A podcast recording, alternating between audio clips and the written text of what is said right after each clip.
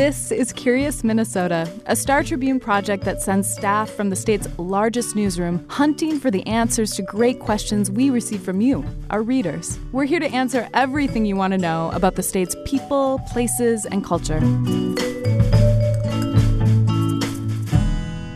Welcome to Curious Minnesota. I'm your host, Eric Roper. You may have noticed some new voices on the podcast lately from my colleagues Hannah Sale and Ash Miller. Hannah and Ash are going to be producing and hosting their own episodes of the show with the goal that we'll be coming to you with a new, exciting conversation about Minnesota at least every two weeks. So look out for more frequent Curious Minnesota episodes in your podcast feed. The Star Tribune is also looking for sponsors for this show. Do you know of an organization that would like to help support the Curious Minnesota podcast? Please send inquiries to advertising at startribune.com. Okay, on today's show, we're going to be talking about the ancient history of the region that became Minnesota and the many people who called this place home before Europeans arrived. This discussion was prompted by a reader question about which Native American tribes historically inhabited Minnesota. For the answer, we are speaking today with Anton Treuer, a professor of Ojibwe at Bemidji State University. Dr. Treuer has written many books about Native American history and was featured in our story on this topic from last October, which was written by Star Tribune reporter Randy Furst.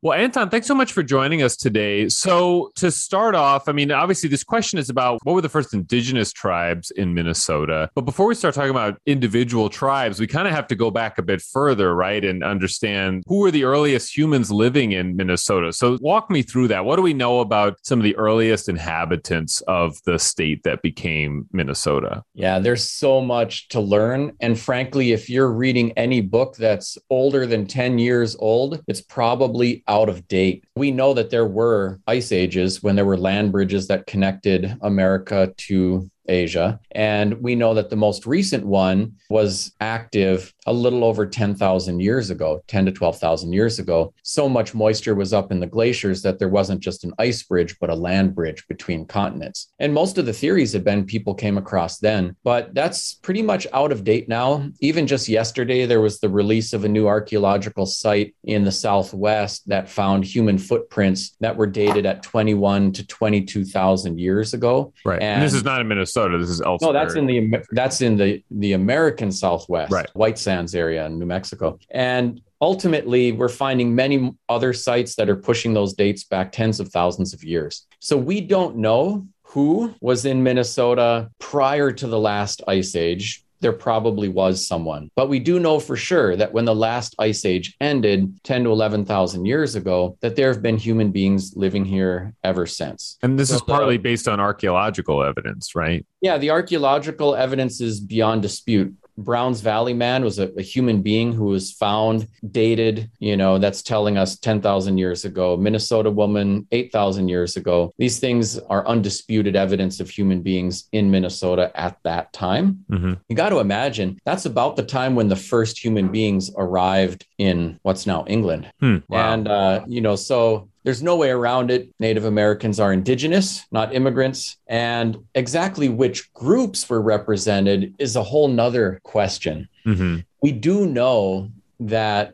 from piecing together other parts of the historical and archaeological record, that even before the Ojibwe and Dakota, who are the contemporary indigenous peoples of Minnesota, there were other native people here. Hmm. And we know this because there's some tribes like the Hidatsa, Mandan, and Arikara, who are indigenous in North Dakota now, who are the only tribes in North America to keep an earthen lodge, which is essentially dug down into the earth, walled logs, kind of in an octagonal shape, that's then covered with timber frame and then covered with earth. And it's a very unique structure of dwelling. And we do know that William Warren, who did some oral history with the Ojibwe and had firsthand accounts of the Ojibwe battle with the Dakota at Kathio, reported that the Ojibwe had attacked the Dakota there when the Dakota were living in earthen lodges. And it is most likely that the Dakota had actually displaced the Hidatsa at In hmm. central Minnesota and occupied their very structures. We also know that all of the tribes that are part of the Algonquian language family, there's 29 tribes in that family, come from one mother group. So among the tribes in that group include the Cheyenne and Blackfeet, who are way out in the plains. So either those tribes or their forebears, before they identified themselves as Cheyenne and, and Blackfeet, had to come through Minnesota and in all likelihood lived here for a while. Okay. So the two like key discoveries that we just talked about, the Browns Valley man and Minnesota woman, these were sort of discovered in the 30s. You know, we're talking about a long time ago uh, that they lived 10,000 years ago, 8,000 years ago. That's like 8,000 BC, 6,000 BC, before a lot of almost all the history that we can think of if we, you know, think of Western right. history. And then uh, in addition to that, people can still go to the Jeffers petroglyph site and actually see drawings that people did about 5,000 years ago. I mean, mean, so that's another sort of indicator, right, of when people were here? Yes. Minnesota has an ancient human history. It wasn't a scattered bands of roaming nomads in the wilderness. In fact, when you think about ancient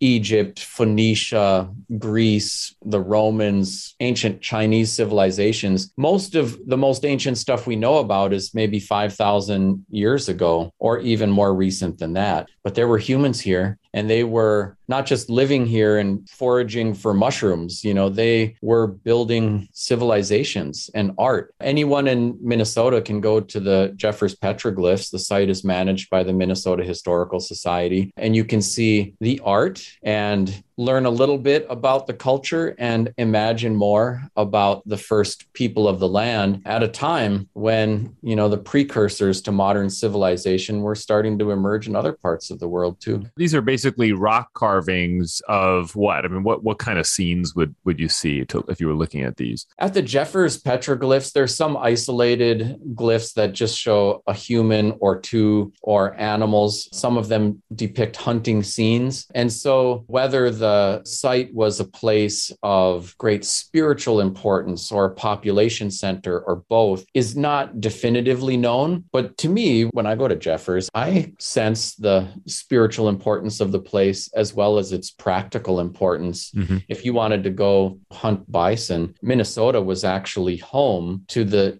densest herds of bison in all of North America. Hmm. And we think of this as something you find when you go to Western Montana, but that's because that's where some of the last populations of bison were located. The tall grass prairie region along Minnesota's western border and throughout southern Minnesota. Today, you know, we think of as the largest swath of grade A agricultural land in America, but at the time, it was the most nutrient rich grassland for bison in the world.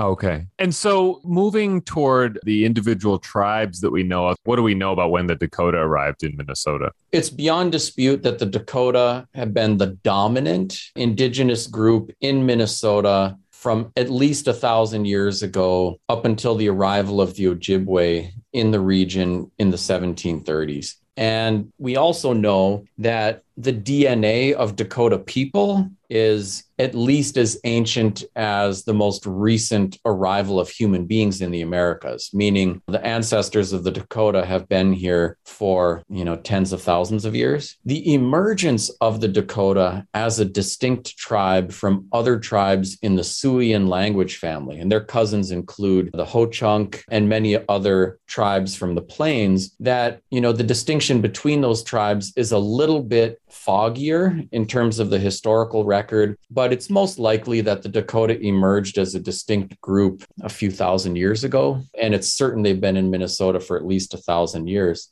And the Dakota have a unique story. I mean, they have a, a creation story and there's different versions of it, but maybe tell us a little bit about that because the story is that they were created right here, you know, basically right in the Twin Cities in one right. main version of it. Right. Yeah. The Dakota creation story places the Dakota creation at Bdote, which is the confluence of the Minnesota and Mississippi rivers. So there was a large Dakota settlement at what is now Fort Snelling. It's painful for the Dakota that Fort Snelling, which was used as the staging ground for dispossession of the Dakota, was built at one of their most sacred places. The Dakota women used to go to the islands in the river there for giving birth to their babies. So they would like give birth to their babies at the birthplace of the Dakota and so forth. And so this has spiritual significance for the Dakota. There are different views among some Dakota people. Some will say this is just our spiritual understanding of creation. And just like for some Christians who say the Bible is exactly what happened, you know, there are many Dakota who have that view. Um, there's some others who say, well, what this really means is this is where the Dakota emerged as a distinct group of people mm-hmm. and the center of our population and things like that. There's also no doubt that the Dakota spread out and occupied almost all of Minnesota prior to the arrival of the Ojibwe. Some of the Arrowhead region in Minnesota was Cree territory at the time when the Dakota were in most of the rest of Minnesota. Okay. Uh,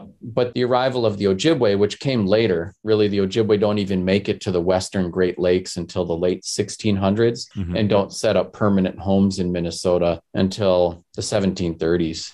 And before we get to the Ojibwe, so Dakota, like we don't know an exact date as far as when they arrived. Is there an earliest archaeological evidence that we know of with the Dakota? There's a lot of archaeological evidence starting about 1,000 years ago, maybe 1,200 years ago, that evidenced Dakota habitation in Minnesota. So, distinct pottery styles, archaeological sites that have been pretty well verified to be Dakota. So, we know okay. at least that long. And yeah. so, the Ojibwe have an interesting story themselves because they started on the East Coast and then migrated here. And this is more in modern ish times, right? So, tell us a little bit sure. about that. We're talking 16, 17 1700s around that period? Right. It sometimes surprises people to know that our best estimates are that the indigenous population of the Americas at the time of Columbus was around 100 million people. And the estimated population of Europe at the same time was 88 million people there were more people in the Americas than there were in Europe at the time of contact. So while we've been messaged about scattered bands of roaming nomads in the wilderness, and we all want to sing, This land is your land, this land is my land, the simple facts of history are that there was not room for everybody else who came, and it necessitated a taking.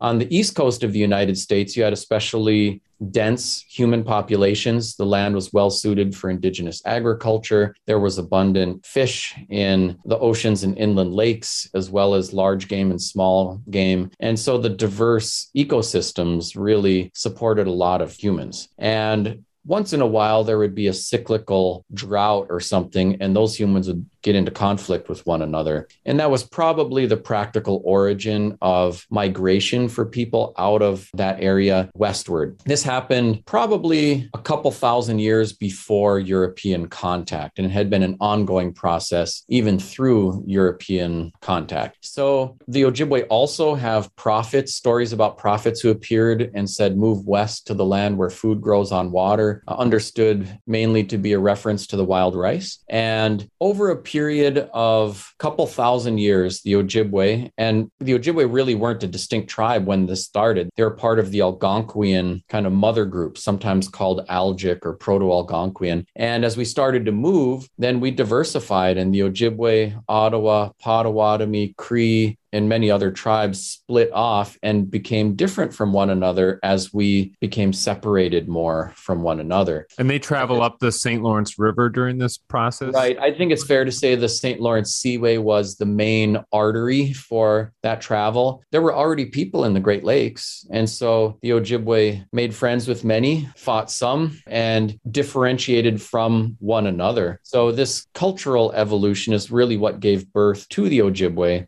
By the time you get to sustained European contact in you know 1600, the Ojibwe population nucleus is around Sault Ste. Marie, mm-hmm. and then it's another hundred years before the Ojibwe are moving into northern Wisconsin, and really it's the 1730s when a chain of events sparks a conflict between the Ojibwe and the Dakota, and the Ojibwe start to actively dispossess the Dakota and end up moving into most of northern Minnesota and central Minnesota during that time. Okay. The Ojibwe even spread way out onto the plains and occupied a third of North Dakota. Oh, okay. And now they're, is it fair to say they're most associated with the Mille Lacs area or is it kind of all over northern Minnesota? Oh, the Ojibwe are all over northern Minnesota. So there are 11 reservations in Minnesota today. Mm-hmm. Seven of those are Ojibwe reservations. And Mille Lacs is the southernmost of the Ojibwe reservations in Minnesota. But Red Lake, White Earth, Leech Lake are actually the most populous Ojibwe mm-hmm. reservations in Minnesota today. Okay. Well, Anton, thank you so much. This is such a fascinating history and it goes back so far. I mean, I feel like it's an underappreciated part of our state's history. So I appreciate filling us in on it. Oh, absolutely. You know, when I think about even the history of English people, you know, the English language has only been spoken for 600 years. If you want to understand the history of England, you need to study the Celtic tribes and their connections to the people in England and the emergence of many kind of English speaking cultures. Being an American is different from being a Brit and things like that. And it's weird to me that Minnesota has been home to Native people for so many thousands of years. And we often start the history lessons with the arrival of the first white guy. So I think if we want to understand this land and we want to understand what is special about Minnesota, we should understand the humans who've called it home for so many thousands of years. Well, Anton, thank you so much. This is great. Thank you. Okay, that's it for today's show. Do you have a question you'd like to see us tackle at Curious Minnesota? Or perhaps you have some feedback about this podcast? Send it to curious at startribune.com. And as always, anything you can do to help spread the word about this show would be greatly appreciated. Thanks. Thanks for listening to Curious Minnesota. We want to hear from you. Ask questions and read more stories online at startribune.com backslash curious. Our music is produced by Matt Gilmer. If you like the show, please rate us on iTunes or leave a review. And until next time, stay curious.